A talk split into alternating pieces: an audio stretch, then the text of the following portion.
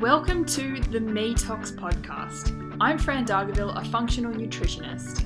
My home base is in Sydney, Australia, but you'll just as often find me following the sunshine and warmer weather around the world, and of course, hunting down all the best coffee shops while I'm at it. I'm here to share my take on nutrition and health, answer your questions, and chat with leading health and wellness experts and all round inspiring humans. Enjoy this week's episode and submit your questions at frandargaville.com or via my Instagram, frandargaville.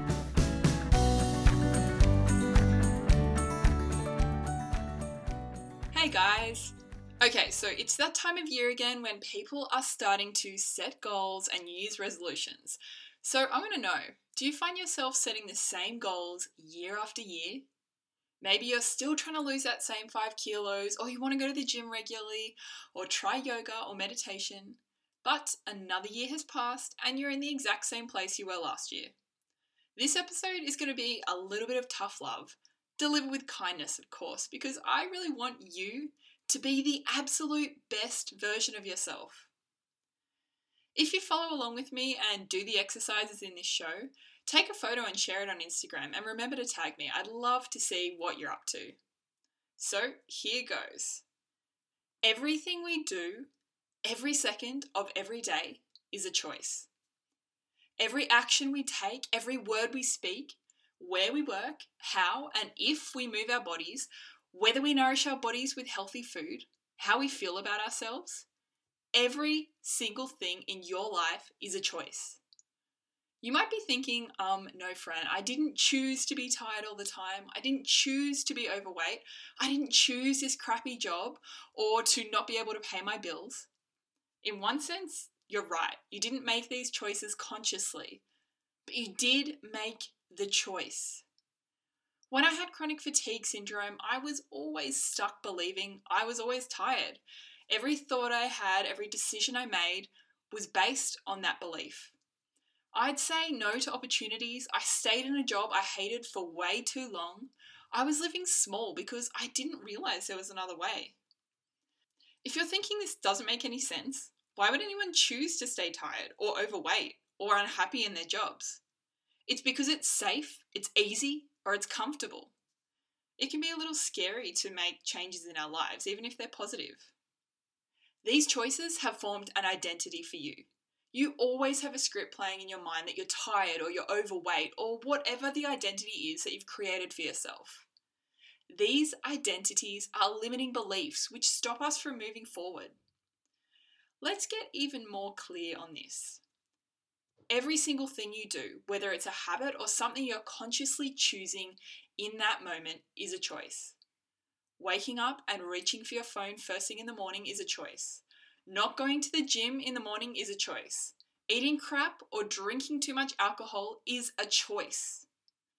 If you think something is external and you don't actually get to choose that situation, maybe it's dealing with a difficult person at work or a family member, you still get to choose how you actually react in that situation. In the short term, you can choose not to be so reactive, not to let it stress you out. And in the long term, you can make a change. Look for a new job. Find a way of spending less time with that family member or really make an effort to change your way of being in that relationship. Here's how those limiting beliefs or identities could be playing out in your life. If you're stuck believing you're always tired and you're always going to be tired, you might have a fear of all the unknown possibilities that could arise if you just stop being exhausted all the time. You might be thinking all these unknown possibilities are scary and bad.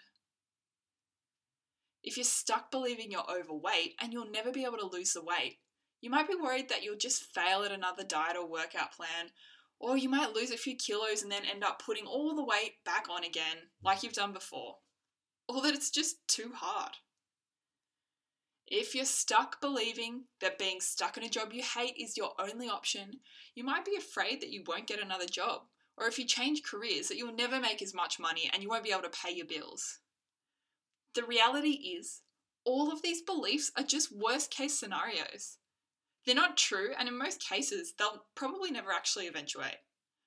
So instead of letting yourself be held back by the worst case scenario, Ask yourself what's the best thing that could happen if you got more energy, or you lost the weight, or you found that career that you loved. So, I'd like you to get out a pen and two sheets of paper. Fold one of the pages in three to form three columns. On the left hand side, brain dump everything you can think about that didn't work in 2018. What felt restrictive? What did you feel guilty about or frustrated about, or what bored you?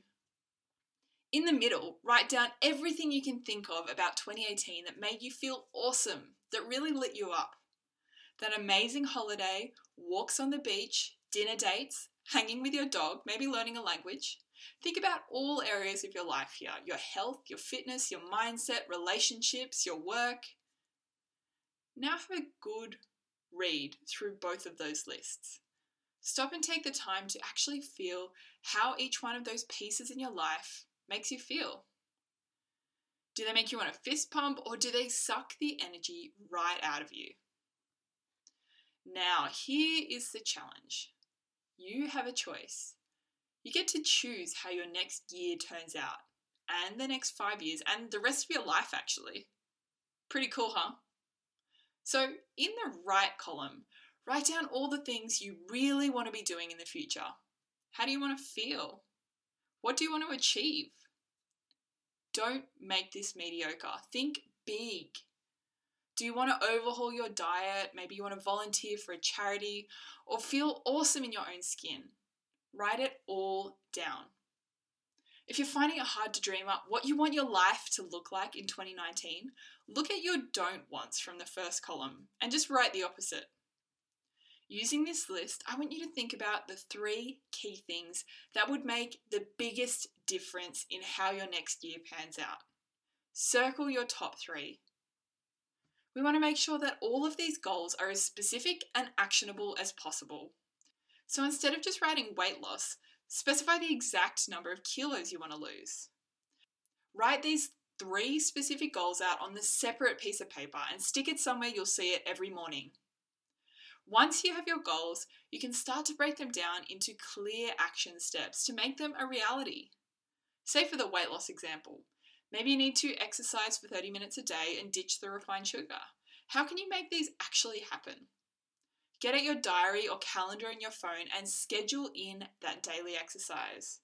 Research some healthy recipes and book in some time every week to meal prep some healthy food. Start to believe and feel that these goals are real for you and take the steps to make them actually happen.